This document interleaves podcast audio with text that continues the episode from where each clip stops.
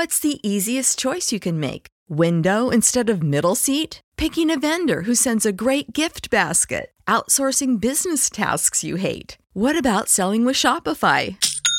Whether you're selling a little or a lot, Shopify helps you do your thing, however you cha-ching. Shopify is the global commerce platform that helps you sell at every stage of your business. From the launch your online shop stage to the first real-life store stage, all the way to the did we just hit a million orders stage? Shopify's there to help you grow. Whether you're selling scented soap or offering outdoor outfits, Shopify helps you sell. Wherever and whatever you're selling, Shopify's got you covered. Sign up for a $1 per month trial period at shopify.com/try. Go to shopify.com/try now to grow your business, no matter what stage you're in. Shopify.com/try.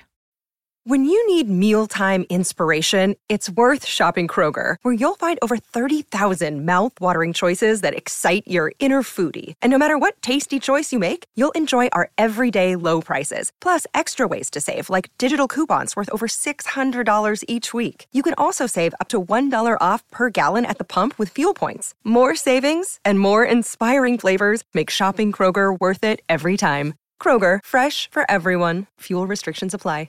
Gutters, meet the Gutters. Oh boy, I'm ecstatic to tell you that, guess what everybody, another live show is officially on the books. March 26th, Saturday night, 8 p.m., Carsotis Movie Theater in Secaucus, New Jersey. Kevin Israel and I are happy to welcome back Bill Schultz and Joanne Nosachinsky from The Morning Show on Compound Radio. We are doing the theater and the episode thing back to back, and guess what? They've chosen the 1999 classic film Office Space. Oh yeah, that's going to rank the cockles of all you Gen Xers out there. And tickets can be found at guttingthesacredcow.com. And for a promo code, type in one of our favorite phrases. That's all one word, one phrase, no spaces. I bet you can figure it out to save 15%. Guttingthesacredcow.com to get tickets. And in this episode, we welcome back our pal Dan Buffa, who's going to take on an absolute beloved treasure from the early to mid 2000s, No Country for Old Men. So Dan, hit it. Gather round is what I. No. It's just that this cow has got to go. I know some people kinda like it, yeah, it's trending right now. Yeah, that doesn't matter, cause we're gutting the sacred cow. Call me a cocksucker again and you're out of here. You're a cocksucker. You're out of here. Kevin Israel, name that film. I feel like that's how all of our conversations start. Before record. Yes. I have no idea. Our guest today is returning friend of the show, Dan Buffa. Dan, I know you know what this quote is from. Do it again and give it some feeling this time. Oh, no. I don't give inflection because that's a dead giveaway if I do that. Although, actually, you know, I can do that because some of the ones I can, some I can't. This one you can. Call me a cocksucker again and you're out of here. You're a cocksucker. You're out of here. Bull Durham. Yes. Come on. Crash Davis. Say it. Yeah, say it. Cocksucker. Yep. I've never seen that movie. Israel, it is arguably his best role because he's just a ruthless minor league catcher who doesn't give a shit.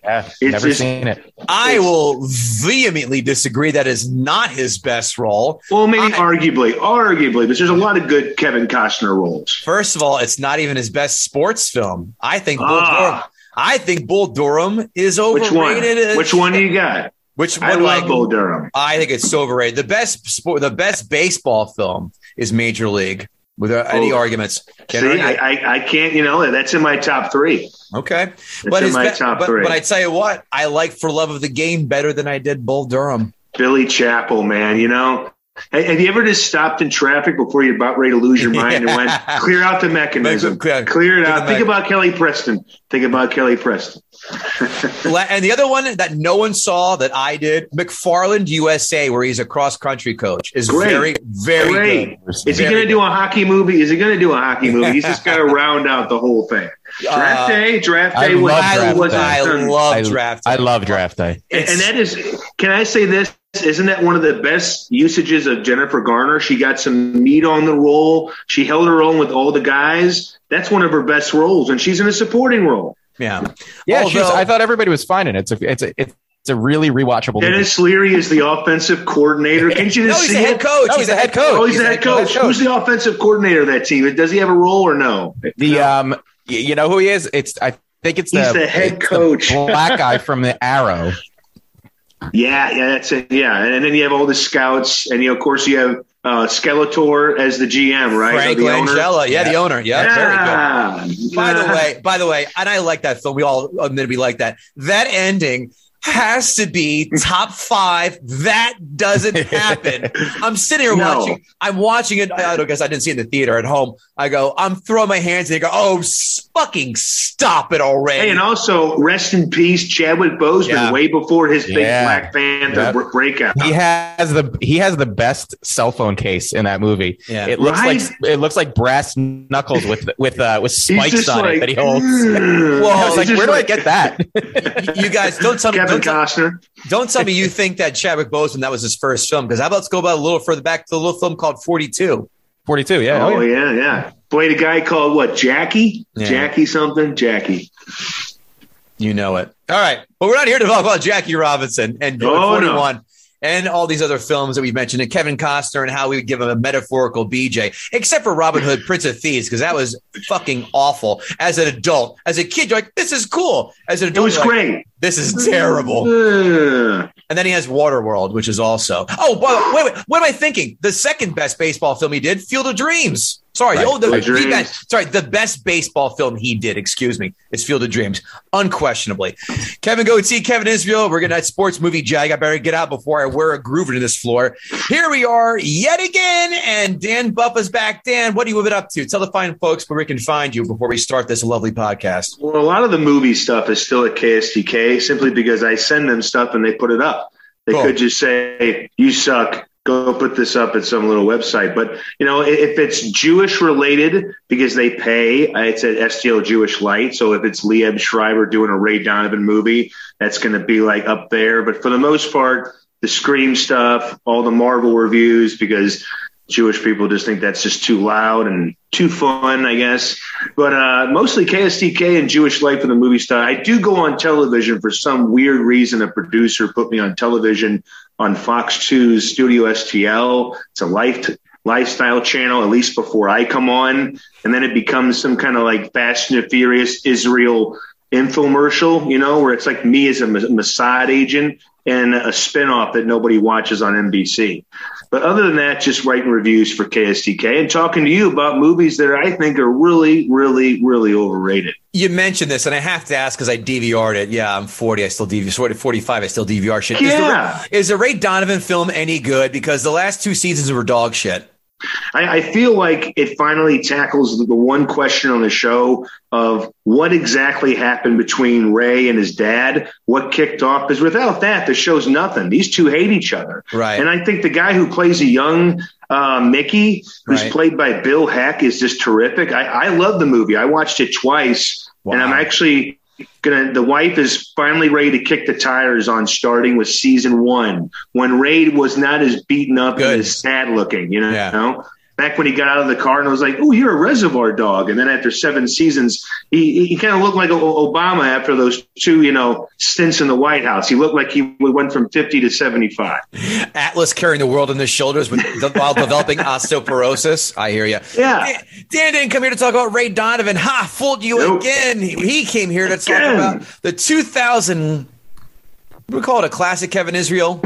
We'll call it, a lot of people like it. I'm not going to put it in classic territory yet. No Country for Old Men, the film that gave the infamous Javier Bardem haircut that none of us will ever wear. 2000. Yeah, Dan did that. 2007 budget at the time, $25 million, a box office haul of $171.6 million. Pretty good. 2022 money, $32.2 million budget, box office haul, $221.4 million. That is a 7x increase. Not too shabby, Kevin Israel. Not at all. Quotes. Like Yeah, that's true. Coen Brothers usually make stuff on the cheap. They do. What's their highest growth, like highest budgeted film? True Grit? 60, maybe 50 million, 60 million. I don't know. Yeah, like, I bet True Grit had a budget to it.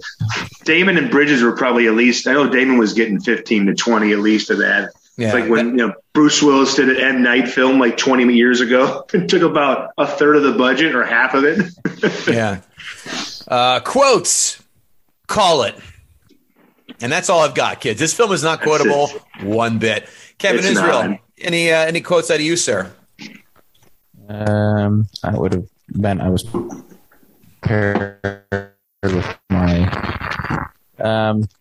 Hell's bells! They even shot the dog. Fair. Hey, Dan, quotes from you? Anything? No. What did Woody Harrelson's character say? Yeah, he's pretty deadly, but I'm going to underestimate him and get shot sitting down in a chair instead. No, he didn't say that. I have no quotes. That's a hell of a foreshadowing right there. He's just, everybody's like, this guy's a pretty bad dude. Let's just underestimate him the whole movie. Right. Because that works. 5 fun facts. 5 fun facts, 5 fun facts, 5 fun facts, 5 fun facts, 5 fun facts, 5 fun facts, 5 fun facts, 5 fun facts. Heath Ledger was considered for the role of Moss, but withdrew to take some time off to do copious amounts of drugs. Just kidding. Josh Brolin broke his shoulder right after being added to the cast when his motorcycle collided with a car. Someone did not play Spy Hunter as a youth. Or follow Ben Roethlisberger's career on motorcycles, dude. That's Come on, be true. Careful. Josh didn't say a word about the injury, and thank God he didn't, because his character gets shot in the shoulder early, so he didn't have to act hurt. That is fortuitous, isn't it? Oh. I love that word, fortuitous. I use that often. As do I. The usual fake blood that is in movies has a ton of sugar, but it could not be used in this film because it would attract a ton of desert creatures. So the Coens had to order in a special blood from England where it cost, quote, around $800 a gallon. Oh. Fake blood costs $800 a gallon, but, if we shoot a load, it's only $50. You tell That's me. It. And we're handsome. We're handsome. Here? And we're handsome sons of bitches too. This is preposterous. On. This is a little wrong business. Inequality going on here when it comes to blood and other stuff. Did you guys ever blow loads for a clinic when you're in college for money? I did not, but I thought about it really hard a couple of nights. I did too. I almost got out the door and I turned around like, no, go. Isn't it only like $150? Yeah. My ex-girlfriend, she was like, what do you want to have? You want to have some kid knocking your door going, are you my daddy? I go, Dad? Shit. Yeah. No, get out of here. Instead, I sold my comic book collection. I should have just jerked off.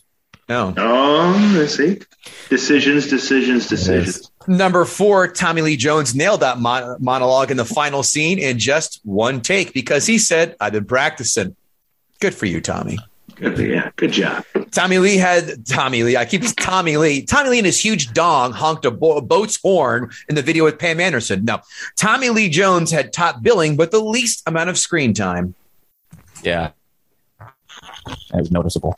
He's just showing up to everything a little bit late, like a non-fortuitous movie cop. He's just like, hey guys, what happened here? What do you got there?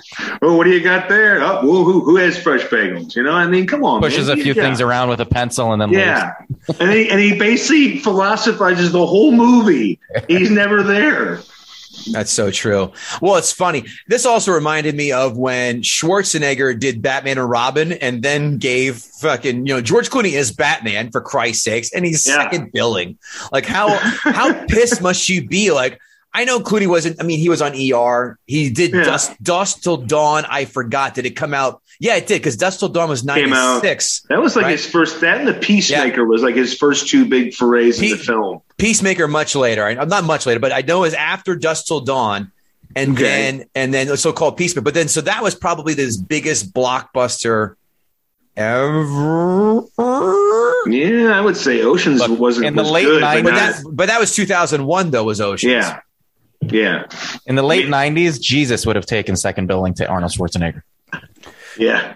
I'm not angry about it. I'm just saying Clooney must have been like, oh, come on, dude, what the fuck? I'm Batman, and then there's Robin, and then no, your top billing is this guy like Mr. Freeze. Like, get out of here, man! Come on, poor George. I love when people try and defend that film and say, "Oh, it's good." Like, you'd have to hate watch it. No, you have to hate watch it. No, you have to do a shot every time. You just want to go, "Oh, this is terrible. Oh God, I feel better." Play it. That's what you have to do. This would be empty after like the 35-minute mark of Batman and Robin. I rather watch Screwball? Batman Forever. That is Basil Hayden's. All right. Whiskey. Hey, man, we're roasting a movie tonight. You can't be drinking any Jack Daniels. You got to have the stuff that Sean Connery would have drank when he was alive. Bombshell. Let's do it. By the way, I just want to give you guys a lot of credit. Thank you for stalling enough so I could find our Ask a Gutter from 2 weeks ago. See, we're here for. We're almost like commercials. We're just better looking than the commercial people. Indeed. Ain't that the truth? Here, you know, and they need makeup too. You know, they need cuddling and makeup and trailers. We're just sitting here on in our houses. Cuddling. What kind of commercials are you doing where they're cuddling? Oh, you know the ones where they're holding hands in the bathtub for a Cialis commercial. That's right. Like, hey, get out of here. And now it's time to Ask a Gutter. Ask a gutter, ask a gutter, ask a gutter, ask a gutter. Taco Shirt Krillin, making his way up fast up the list of the Ask a Gutters. He says, this is one of those movies that I remember being damn near flawless when it was released. I can see it dragging on a second watch, maybe. My question is, what's an example of a flawless movie, in your opinion? You know, I would almost say, Kevin, are you going or is it me? No, this is all you, Dan. All me. Okay. You're the gutter. I have the ball. I'm Jordan right now. Oh, man, that's too much pressure. I mean, I would say a movie that you can rewatch at any time, any mood. It has to be a top five. It has to be rewatchable. You can't lose one beat. Like I can watch Predator with Arnold from 84, and that movie just gives me the same kind of scares. 87. Okay, what was in 84? That was Rocky 4. See? I'm almost there. That was 85. No, 85. Conan the Destroyer was 84. Okay, well, yeah. 84. But you got to think, some of those Arnold films and even like some of the Rockies, they just hold up and they stir up the same emotions. Are they scary the same way? I can watch Chef from John Favreau over and over again just because. But some films don't. Man. And hey, that grilled cheese is worth it enough. You got to make it to that point. Then you can turn off. Get past Scarlett Johansson and the grilled cheese. Okay. But for me, a perfect film was one that has to be rewatched. And it can't have any dents. You know, I always think a great movie is kind of like a car. You buy it brand new. When you first watch it, it's going to be the best, the first drive. But if it's 10 years later and it's got too many dents, then, you know, it's kind of a shitty car. There are some appreciated dents. You're like, hey, listen, I can understand. Like Bloodsport. Bloodsport is not a perfect film. Commando is not a perfect film. But I sure as fuck will watch them every time I stumble upon that. Yeah. Next question is from Lord Snurts, another fan favorite. Would you have taken the money if you were in a similar situation as Llewellyn Moss? I would have thought as hard as I could to just leave it there or take a little bit of it. Not make it seem like you took the whole thing. Maybe even like shove it around the area a little bit, like it was a struggle, and then take like a couple good, like what is this? A couple good high stacks of society, some rounders. Nice, you reference. Know? Yeah. Okay. Maybe like four of those, and then just run away. You know, Llewellyn, run down the road to Kelly McDonald, who's dumb as you are, and just. Don't take all the money. I think the mistake was you took all the money. That'd be funny if he threw it in the air like he was at a strip club and made it rain. Like water. Get it all now, motherfucker! I want you to go pick up all these dollars all around the desert. Oh man! I would have pocketed some of that. Yeah, and by some, I mean a good amount of it. Next question: Matt Dawson at Hopper 2400. La La Land and No Country for Old Men. It's like he's targeting me specifically, and I hate it. I want to know his thoughts on Anton Chigurh, who is often said is the most realistic depiction of a psychopath on film, since you actually have to be a psychopath to dislike this film. Burn. I would almost say stay tuned for point number one of my gutting. And perfect. I would say It has to do with Bardem. It has to do with that character. That's the number one problem of the movie, and that will be addressed when I get my knives out. Not yet. Next one at Nemirovsky. Who does a psycho with a coin better? Bardem as Shagor in the gas station, or Tommy Lee Jones as Two-Face in Batman Forever? Well, firstly, I want to see that movie together. I want to see both those characters. And you'd have Tommy Lee Jones playing both characters, the cop and Two-Face. But for me, I think it's Anton. Because in that gas station, that's where the movie was riding as high as it could. And it was all because of the way that he described the coin toss. Even though Tommy Lee Jones does his best in that okay Batman movie. Not good, not great, not bad. Okay. See, that makes me uncomfortable, too. We'll have to tackle that one later. And, of course, Bango 2331. Oh, boy, I love No Country, so I'm looking forward to hearing his take on it. No questions, just general curiosity. That's good. All right, Kevin Israel, let's let the man do this again. And wink, wink, this is good. Wink, wink. Let's let Dan Buffa come out and gut the sacred cow. Oh, he jumped in on the end. I love it. I did. But you two had the spotlight. I had you two were the stars, and I'm like the and on the poster.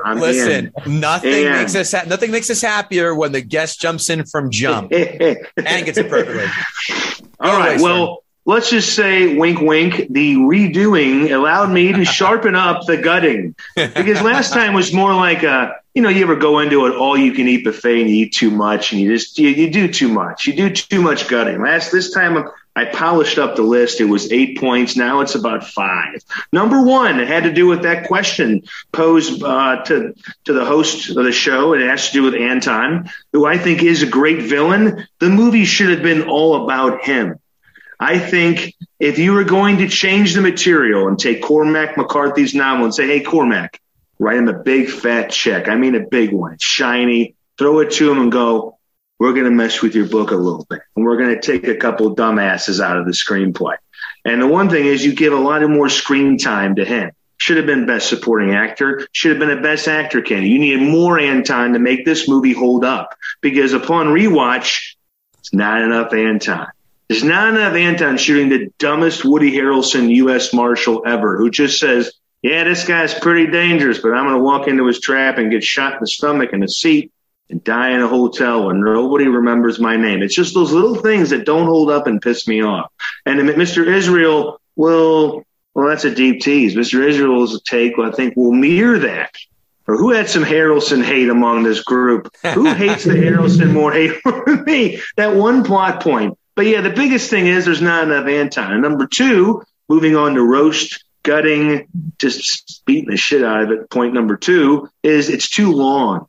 And when you compare the first part of not having enough Anton, and I'm saving the worst thing for last, people. I haven't even gotten there yet. But it's too long. And you see that when you rewatch it. And one of the biggest things from that great question, I think the first one that was asked, that was posed to me, was what makes a movie just perfect, and it can't look terrible or even not as good upon rewatch. Even 15 years later, even though it came out, did it come out at the end of the year? Of course, No Country for Old Men, 2007.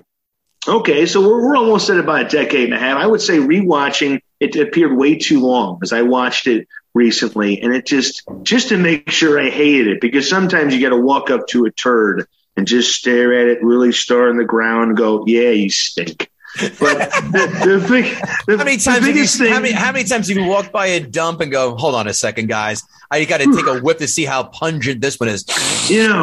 Yeah, too many Skittles. See, that's just a bad idea. And this movie it's just one of those shiny movies that looks good probably right when they came out. And I remember when I watched this movie in the smallest theater in St. Louis with my dad and my brother, who are about as big as me, if not bigger, and we were just shoved together in this one nucleus of human flesh watching this movie that's kind of letting us all down. But when you give a movie kind of a little bit of a pass on that first watch, well, the rewatch of this movie stunk. And the biggest thing was the length. If they could have cut 20 to 25 minutes off, you're not going to give us more Anton, cut some of that other crap out. So number one, yeah, didn't have enough band time. Number two, the length. Number three, the twist in midway. This is where the movie just careened off the road. It was going right down the middle lane to okay, maybe decent, possibly great land for a movie. And this is the Coen Brothers. And in 2007, they were big players. They're like, oh, the Coen Brothers got a new movie out. That's like when Tarantino had a new movie out. You're like, oh, look at you. Mr. Millionaire had time to write his script. So you have that big twist where you essentially knock out one of the characters that had these two. This movie had posed up Llewellyn against Anton. You know, the hitman against the guy who took the money and, well, kind of got the attention, the job of the hitman, who is soulless, who is kind of like that, you know, dark angel of death coming after the dumb hick who took all the money. But in this case, you knock out one of the characters. And then the last half of the movie is kind of what you would expect. He gets a little nicked. He gets hit by a car. He talks to some kids. He doesn't kill the kids. I killed Kelly McDonald. I killed, all these other people, bombed a car, even though I slowly walked away from the car looking all mysterious and nobody looked at me. But it's just, you have that big twist that kind of upends the movie. And I think what they were thinking was, hey, the book, it worked really well. Well, on the page, it probably worked phenomenal. On the screen, it kind of, it made the film, it took that film from another level and took it down a notch.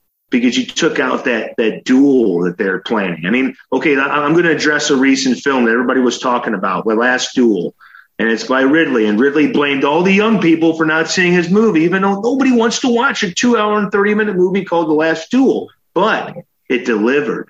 The duel was at the end, and it was a damn bruiser. He had Jason Bourne against, the guy without the lightsabers this time. Adam Driver. It was brutal. It met the hype. In this movie, you knocked that out at the halfway point. And like we all know, Tommy Lee Jones' character was all right, but he's just like that guy who's at the bar. Yeah, it's his No Country for Old Men. That's what the movie's about, by the way. And now the movie's over. Now you're disappointed. Go get more popcorn.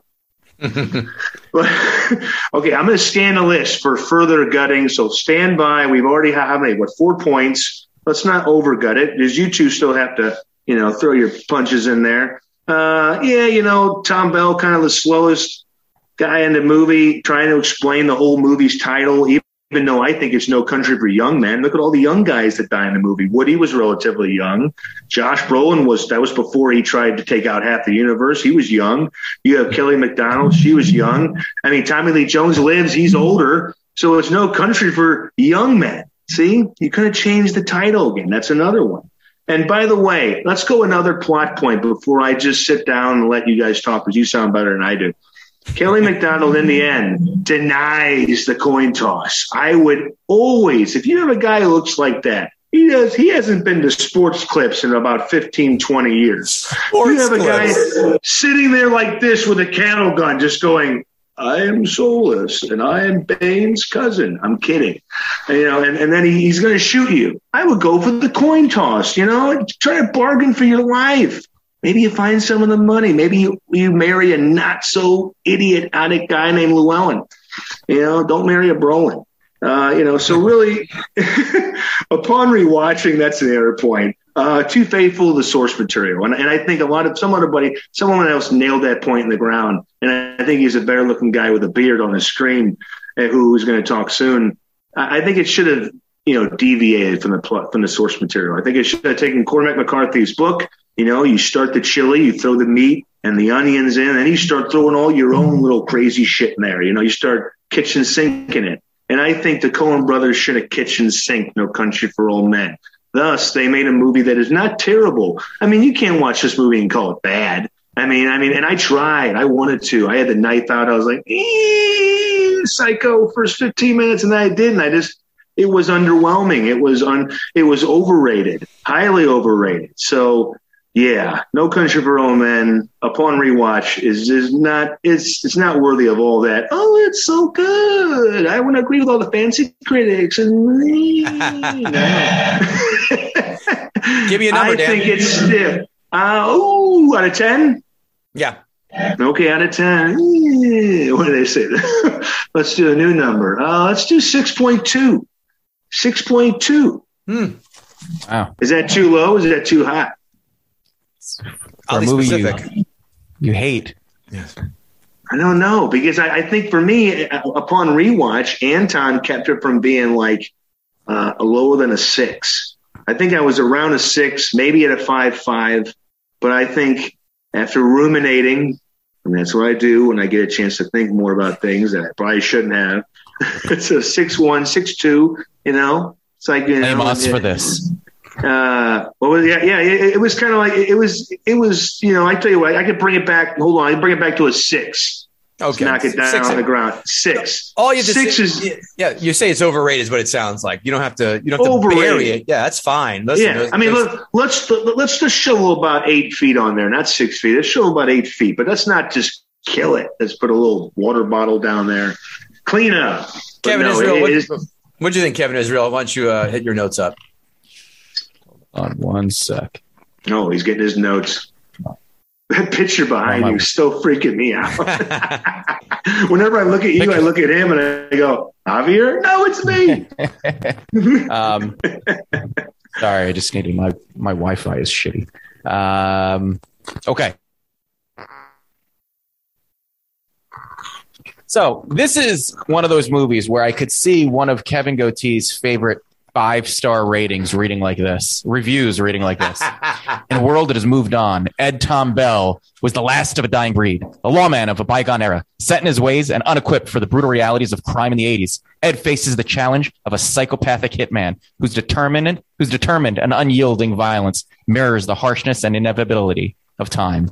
While the new brutal country has room for villains, it has no country for old men. Yuck. That's what you said last time. And the performance matches. Yeah. Look, for me, this movie, I haven't seen this movie since I saw it in the theater. And it was never a movie that I was like, oh, you know what? I should watch that again. There was no, and to Dan's point earlier on, if the measure of a great movie is rewatchability, this movie is not a great movie because it's not very rewatchable. And I realize before people on Twitter freak out, I realize there are great movies out there that aren't incredibly rewatchable, but I think that's the exception and not the rule. I think when you look at great movies, Shawshank Redemption, for example, you watch that movie from any scene at any point in the movie and enjoy it. You know, we talk about it all the time, the remote test. And this movie definitely isn't that. This movie feels like a short story where...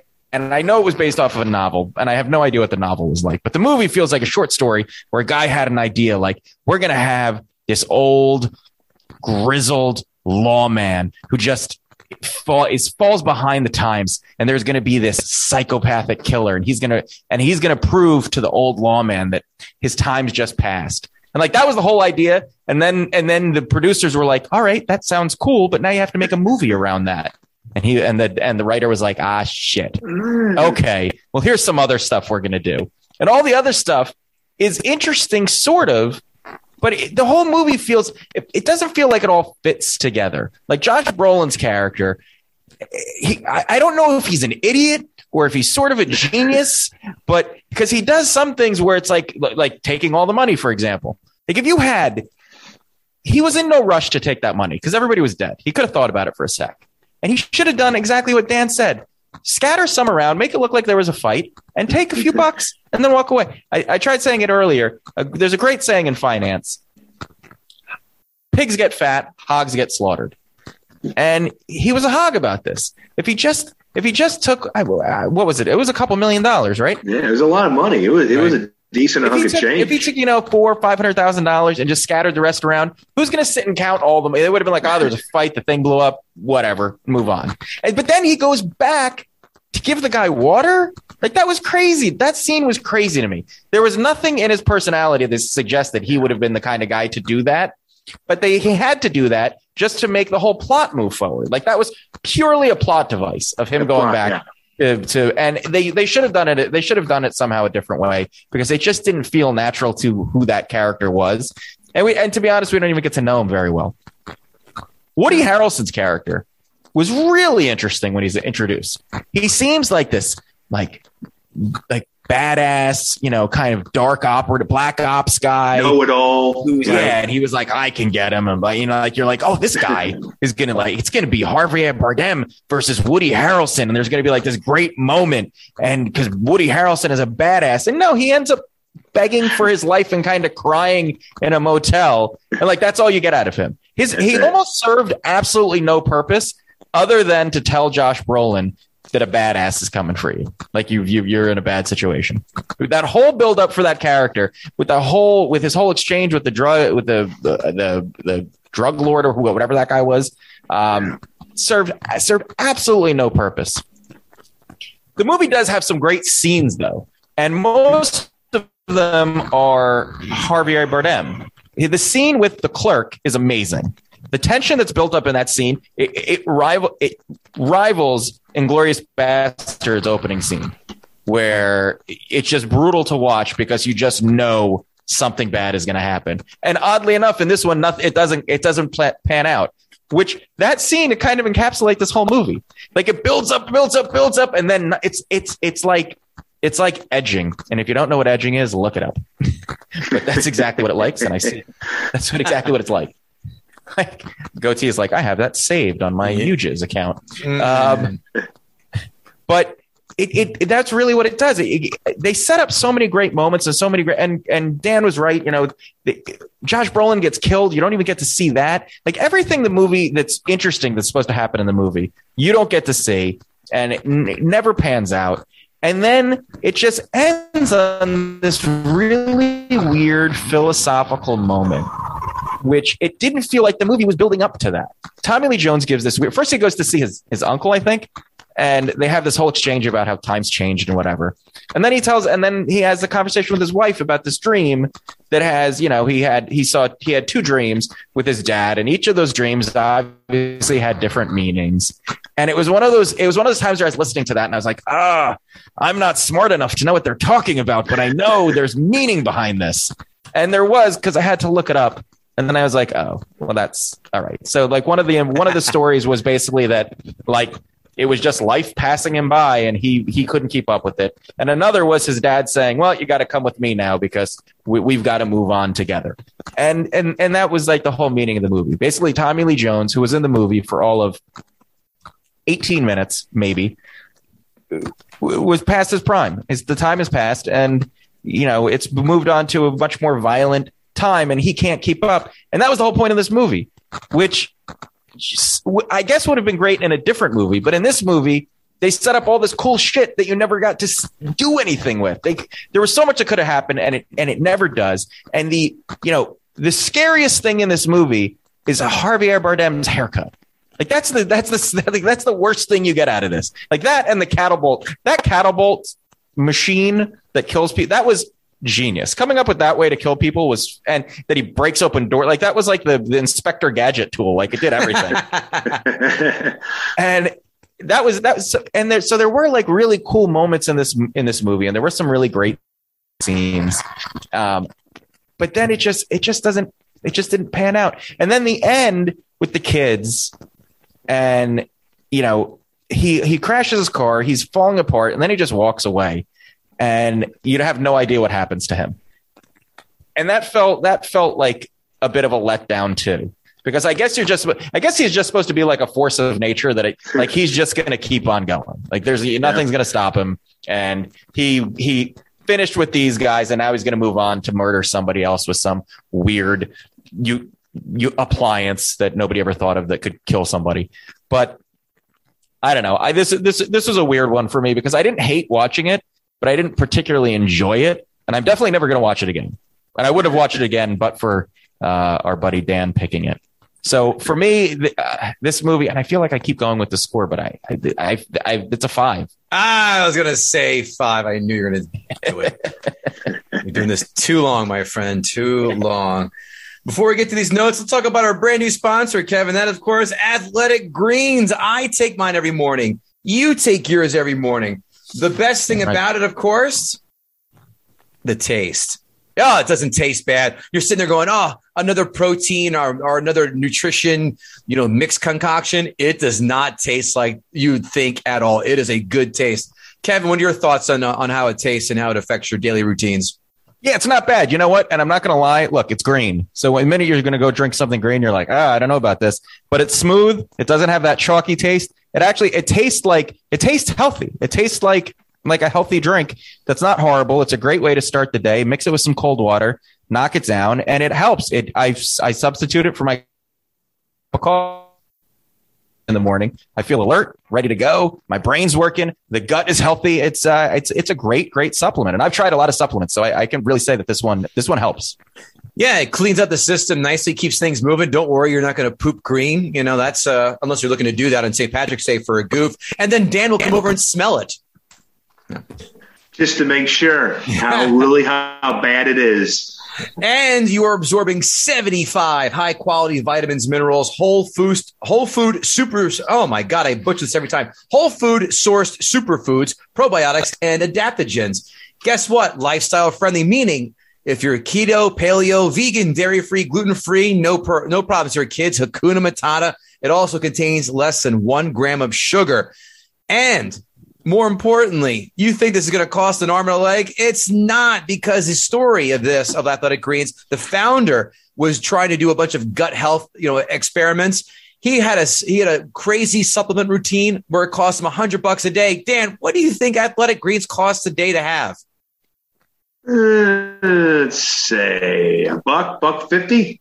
Well, it's less than $3 a day, so we'll call that a win. It's definitely cheaper than Starbucks. It's definitely cheaper than crack. Either way, you're getting healthier with Athletic Greens. It has over 7,000 five-star reviews and trusted by leading health experts like Tim Ferriss and Michael Gervais.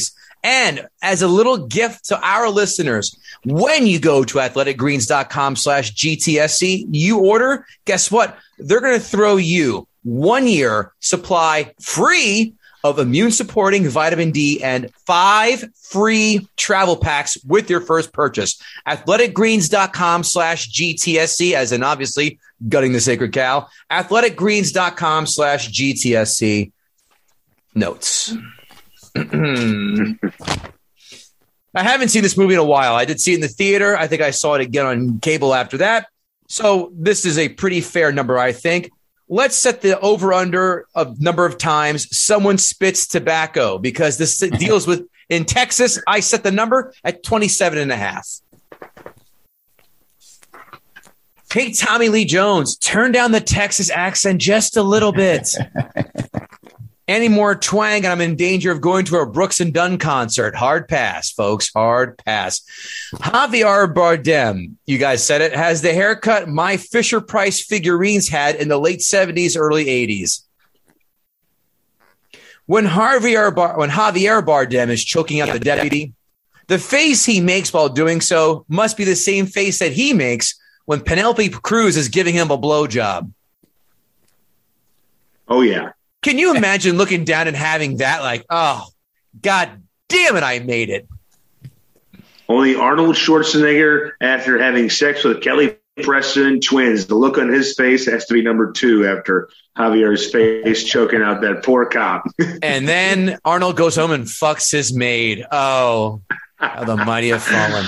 Strike out. The maid looks like the picture of Dan behind Kevin Israel, I think. Hey, Dan's a pretty man with that haircut. I'm not going to lie. I think Schwarzenegger's mate has more facial hair than that photo. Next. Amazing how Josh Brolin goes from douchebag, killjoy, older brother in Goonies to this, to Cable, to Thanos. All while his dad is busy banging Kevin Israel's favorite singer, Barbra Streisand. I love how Mexican drug lords dress like Italian grandmother's couches in every film I see them in. The only thing missing is a big piece of plastic. You know, when I wake up in the middle of the night, the last thing in my head is to go drive to the middle of nowhere. The first thing on my mind is, how can I piss with a morning boner in the shower without waking my wife up and yelling at me for doing so? Why would Kelly McDonald's character marry a guy named Llewellyn? Can you imagine someone yelling out that name in the throes of passion? That has the same vaginal drying effect like, fuck me, Leon. Give me that cock, Saul. Put in my ass, Sylvester.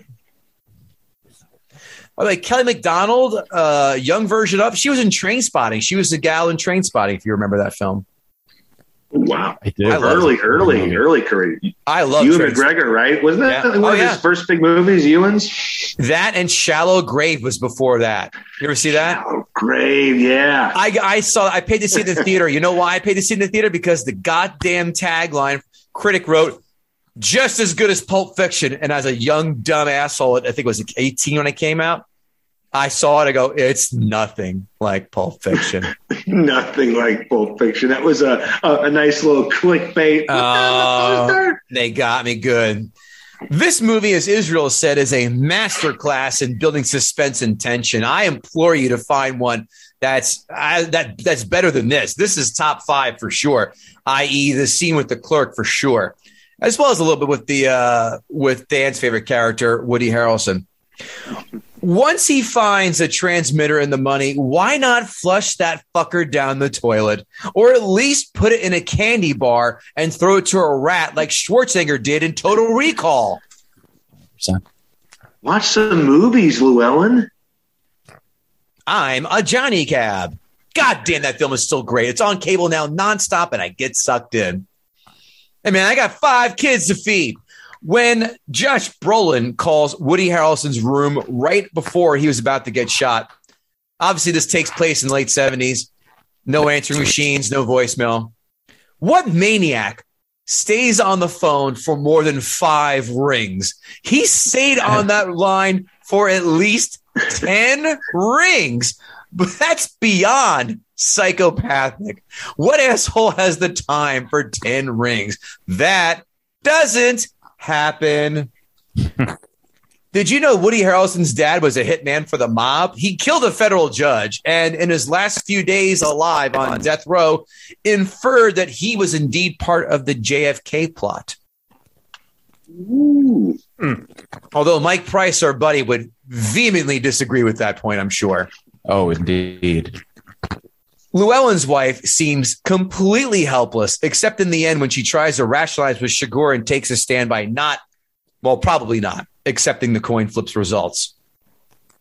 I feel mildly cheated that we did not get to see the confrontation between Llewellyn and the Mexican gang, as well as the wife. I would have seen her dig more into it about not accepting the coin flip instead of just, that's fine. I get a little bit of mystery could do it, but I want a little closure for that. So we all agree that the wife got killed, though.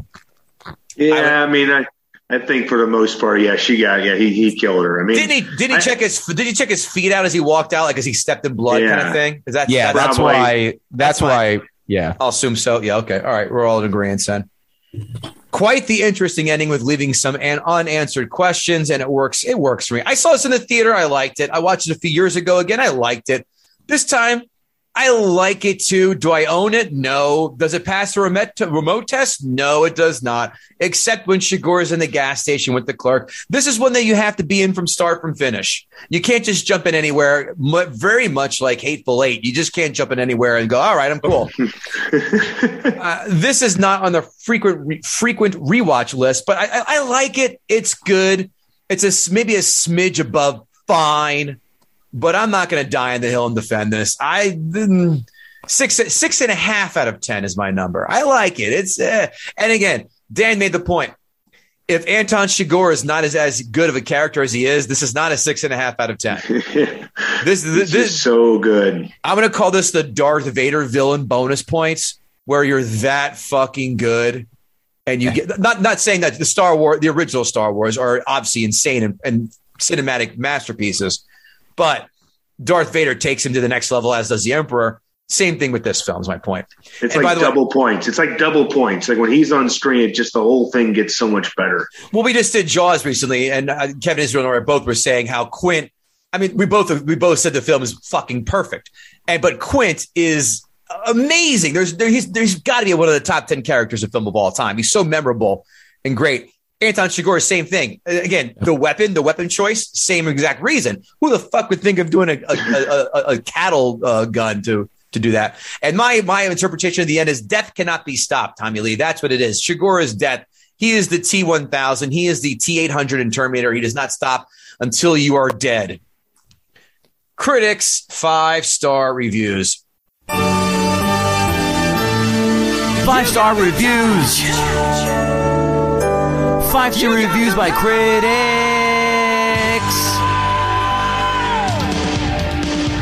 Yeah! The greatest films are such a force of life and death, love and hate, that once the closing credits begin to roll, the film's cinematic life has just begun. Ugh. This reviewer definitely French kissed their English lit notebook in college. Yeah.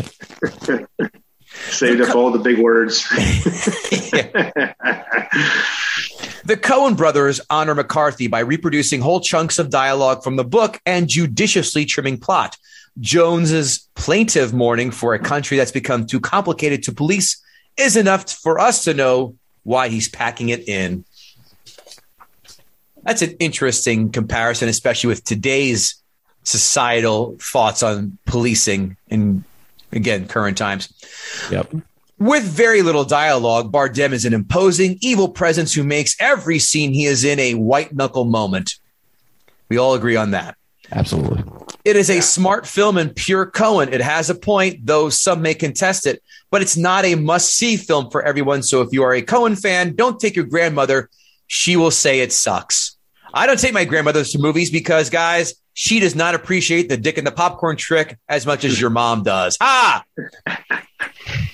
Waka, waka, waka. By the way, Coen Brothers, where are we on them? I only like Fargo and I like this, and they can go kick fucking rocks after that. I did not see Oh Brother Where Art Thou. I won't. I hated Raising Arizona with the passion, but I like True Grit. So I didn't see their real, like Blood Simple. I have not seen yet, but I haven't seen a lot of their true or the musical ones that they've done. The Netflix one. Yeah, it's tough. For me, Miller's Crossing is still my favorite one. That's the Gabriel Byrne one from the 80s. Just didn't love it. Fargo is great. Yep. I like, it's just, come on, the Big Lebowski is just kind of an otherworldly kind of funny movie. I don't love it as much as everybody else, but I do think Bridges and Goodman kind of elevate it. But, I mean, I've never been in love with, again, Miller's Crossing. I watched it with my dad when I was a kid. I watched it, and, again, that for me, it holds up, and I loved it in the beginning. Outside of that and Fargo, which I just think is a perfect thriller, I think Fargo was what No Country for Old Men aspired to be, right. And I think that Fargo nailed it. But as far as loving their movies, I've always kind of thought, man, they could be better writers than directors or vice versa. Rarely did they hit it out of the park for me, so I'm kind of like, I'm with you, Mr. Goatee. Okay. I was looking at their list of movies to remember what I've seen.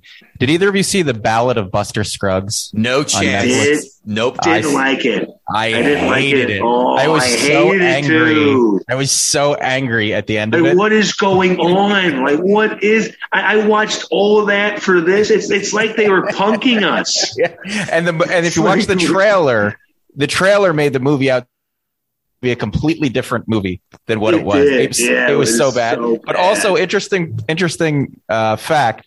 They also did the movie Inside Llewyn Davis. Oscar Isaac. Apparently they like that name. Yeah, I mean, and that movie had promise. The first half was all right. The second half just got so depressing. I just wanted to beat all the characters up. I wanted to beat up Oscar Isaac. I wanted to punch Carey Mulligan in the face. She was mean to him.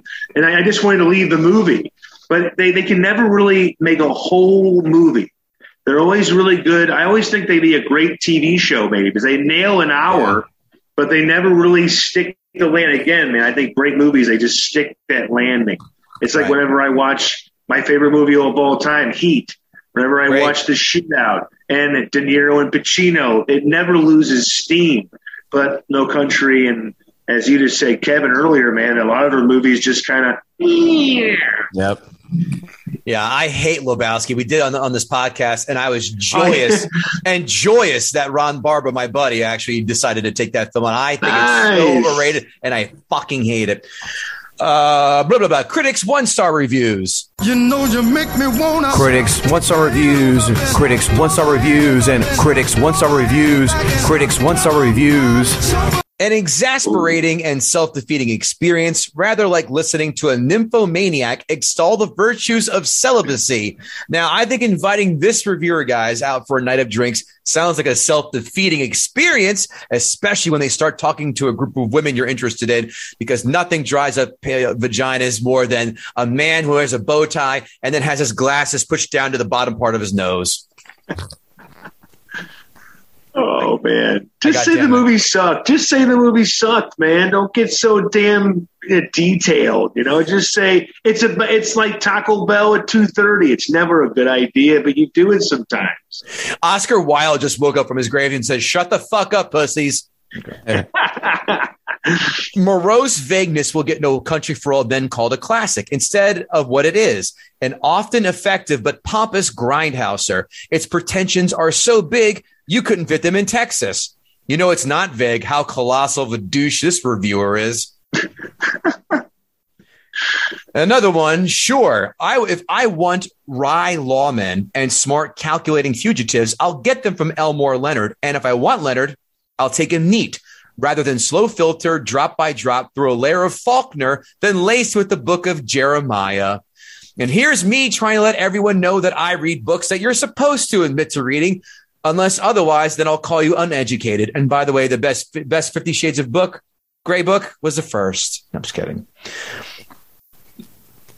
Book of Jeremiah, are you guys familiar with that one? Or are we just going to nod our head and pretend to nod? Okay, good. No, I'm just going to be like, you're trying to sound kind of important, Mr. Reviewer, aren't you? Yeah. The Book of Jeremiah said that no country. All right. Don't believe the hype, the most unsatisfying conclusion to a film since the final episode of The Sopranos. And that which led up to it wasn't so great either. An interesting way to go after The Sopranos. It's kind of a nice little... a hockey thing where they just kind of shove them into the boards or by. Like, all right, whoa. Yeah. Amazon 5-star reviews. Amazon 5-star reviews. Amazon 5-star reviews. Amazon 5-star reviews. Gutting power. I am from Texas, and because the film takes place entirely in Texas, this film has a warming feel to it, much like biscuits and gravy by a fireplace. The retro 70 feel, while taking on a classic Western style, works perfectly. It is not a beaten-to-death Western like Gunsmoke or Bonanza, although I love me a good classic Western, but it captures the theme and idea of a Western. This movie... Oh, sorry, I'll pause. Okay, good. This movie is about... an assassin who drives with his hands at 10 and 2 on the wheel. I gotta be like this with his gun, his little cattle gun. Hey, you know, he'd just be sitting back having an iced tea, like, hey man, I'm in between. I'm not kills. Laid back enough. Because I'm rolling in my 6'4".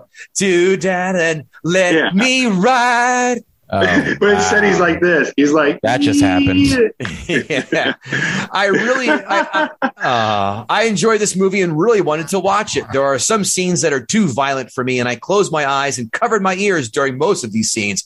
The movie is very good and has very good performances from the main stars, and I don't think I'll watch it again because of the too violent scenes, but I'm glad I found it at Amazon for a good price. Signed, Jason Momoa. Yeah. Big fan. Really? No. You heard it, single ladies. Go for it, Miss Omaha. Shoot your shot.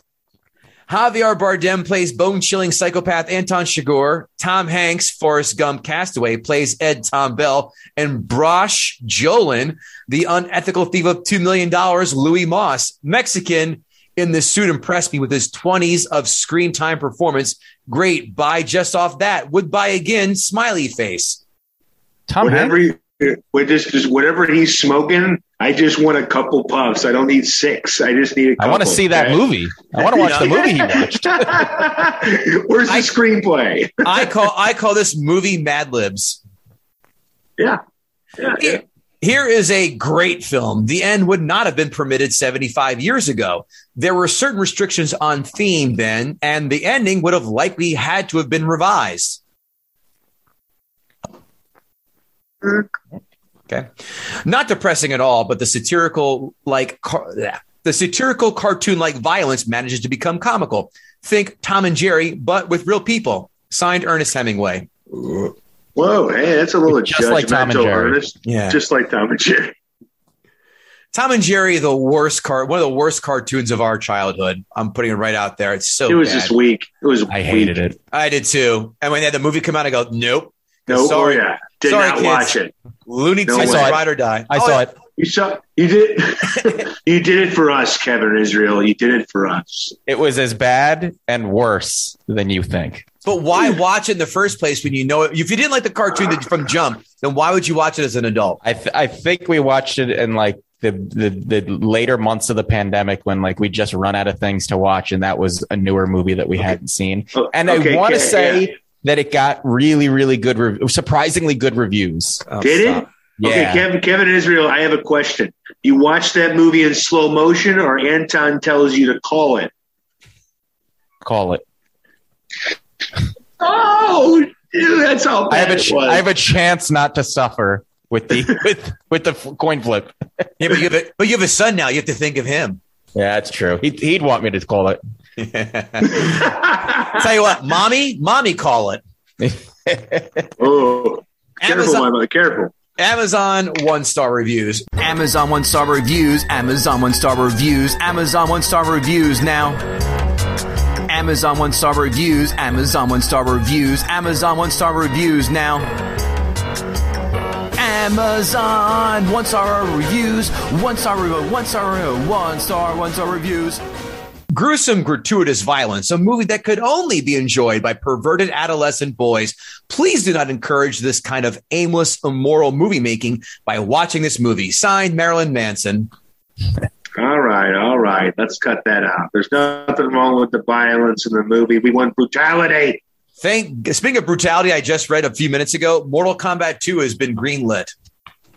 Look, I didn't hate last year's movie, but I didn't hate it either. I don't need, but why do we have to do 2? Because they did leave it open for a sequel. And I will see. I like the first one. I'll see this one. I'll see it. Hated it. Because they didn't have the theme in it. I know that was missing. Okay. But otherwise, the fatalities were great. The story was good enough. Okay. Next. You're right. It was good enough. Good enough, the story. Yeah. Thank God I paid only $3 for it, but I still want that money back. I could buy something better quality, like Kirkland toilet paper. I keep hearing people describing it as dark and disturbing. No, 7 was dark and disturbing. This one was slow and boring. Can someone explain to me what Kirkland toilet paper is? I'm sorry, I must be too rich because I can afford name brand double ply. Let's show off. Yeah. I think it's what you bypass that in the aisle usually. You go, okay, this one time, come on. Yeah. It's almost like that one person's house you're going to that you know they have single. You're like, can I bring a small pack of butt wipes in my back pocket? Because I know it's going to give you whatever. Great. What are those? Hand sanitizer. Don't worry about it, guys. You know what? Fuck it. It's on them. Use their towel. That'll learn them. Oh, yeah. Come on. Great scenes that, when combined, make no sense whatsoever. Poor storytelling. The fact that people think this movie is so artful and deep makes me hate it even more. Last one, Woodlawn, We Are Marshall. And now this one, no damn words. I completely give up. Thanks, but no thanks, Amazon. You truly are a piece of work. Signed, Mackenzie Bezos. Oh. Hey, don't let me mess with Matthew McConaughey's performance in We Are Marshall. That's a crowd pleaser.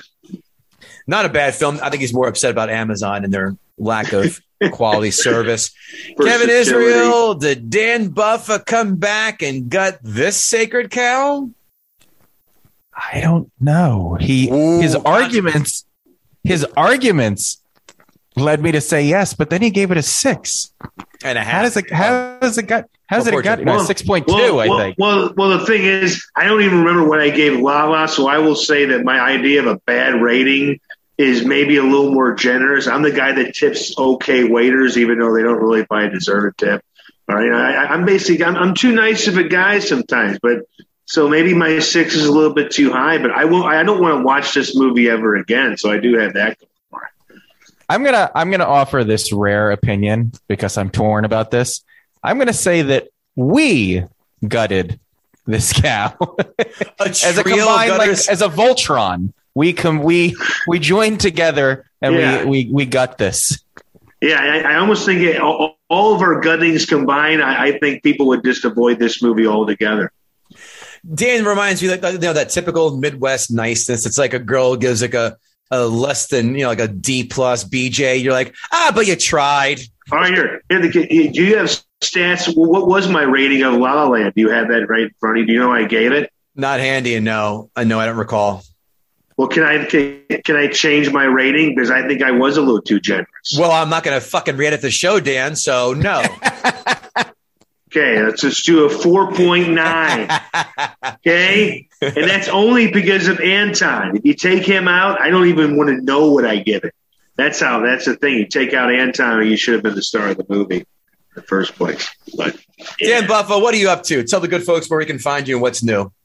At Buff82 on Twitter, that's where all the links go, and that's where all the random thoughts, right? Randomly got a movie on 11 p.m. at night. That's where to go. KSTK has all the new reviews. Occasionally, STL Jewish Light, but mostly just on Twitter, pissing people off every day. Kevin Israel, how about yourself? KevinIsrael.com for upcoming comedy dates and whatnot. And more importantly, leave us a 5-star rating and a quick few sentence review because we need it. We love it. We want you to interact with us. And we recognize your great reviews. KG does it, you know, a couple times a week. He calls out the people who leave the best reviews, like saying we mispronounce words, even though we don't. You're a moron, but we still love you because you gave us a good rating. So yeah, find your podcast platform of choice and leave us a rating and a quick review. Dan, how do you pronounce the word zeitgeist? Zeitgeist. Okay, thank you. We're right. We're just right. That's going to be the question we ask at the end of every show. Yeah, everything. It's like, what's your favorite color? Why do you say that? I kind of like it. It's different. That's the first time I've been asked that. Changing it up. One more reason, people, to follow the podcast. Give it 5 stars. Don't do it and be the guy who gives a 4-star rating to a very good podcast. We've had that. 5. Don't be a dick. Anybody watching this? The most recent 4-star rating because they didn't like one of our guests. Sorry. No, it wasn't you. It was, and they specified the guest too. So don't worry, it wasn't. Oh you. Well, you know, tell them, hey, they still got 2 Kevins. God damn it, that's 5 right there. Speaking of Kevin, KevinGoatee.com for dates and whatever. NFL picks, most importantly. Follow us on all the socials, GTSC Podcast on Facebook and Instagram. Twitter is GTSC Podcast. That's Twitter, GTSC Podcast. At guttingthesacredcow.com every day where you find blog articles or That Doesn't Happen, movie news like Mortal Kombat 2 coming out. Ha-ha. And, of course, do not forget merch shop. Kevin Israel's got the coffee mug on full display right there for your drinking pleasures. To drink your athleticgreens.com/GTSC products. That's amazing. And last but not least, if you want to advertise with us like Athletic Greens, guttingthesacredcow@gmail.com. Guys, Dan, yay, listen, fantastic job again, sir. We appreciate it. And thanks for coming back. And we'll see all you crazy kids next week. Aloha. When you need mealtime inspiration, it's worth shopping Kroger, where you'll find over 30,000 mouthwatering choices that excite your inner foodie. And no matter what tasty choice you make, you'll enjoy our everyday low prices, plus extra ways to save, like digital coupons worth over $600 each week. You can also save up to $1 off per gallon at the pump with fuel points. More savings and more inspiring flavors make shopping Kroger worth it every time. Kroger, fresh for everyone. Fuel restrictions apply. Save big on brunch for mom, all in the Kroger app. Get half gallons of delicious Kroger milk for $1.29 each. Then get flavorful Tyson Natural Boneless Chicken Breasts for $2.49 a pound, all with your card and a digital coupon. Shop these deals at your local Kroger today, or tap the screen now to download the Kroger app to save big today. Kroger, fresh for everyone. Prices and product availability subject to change. Restrictions apply. See site for details.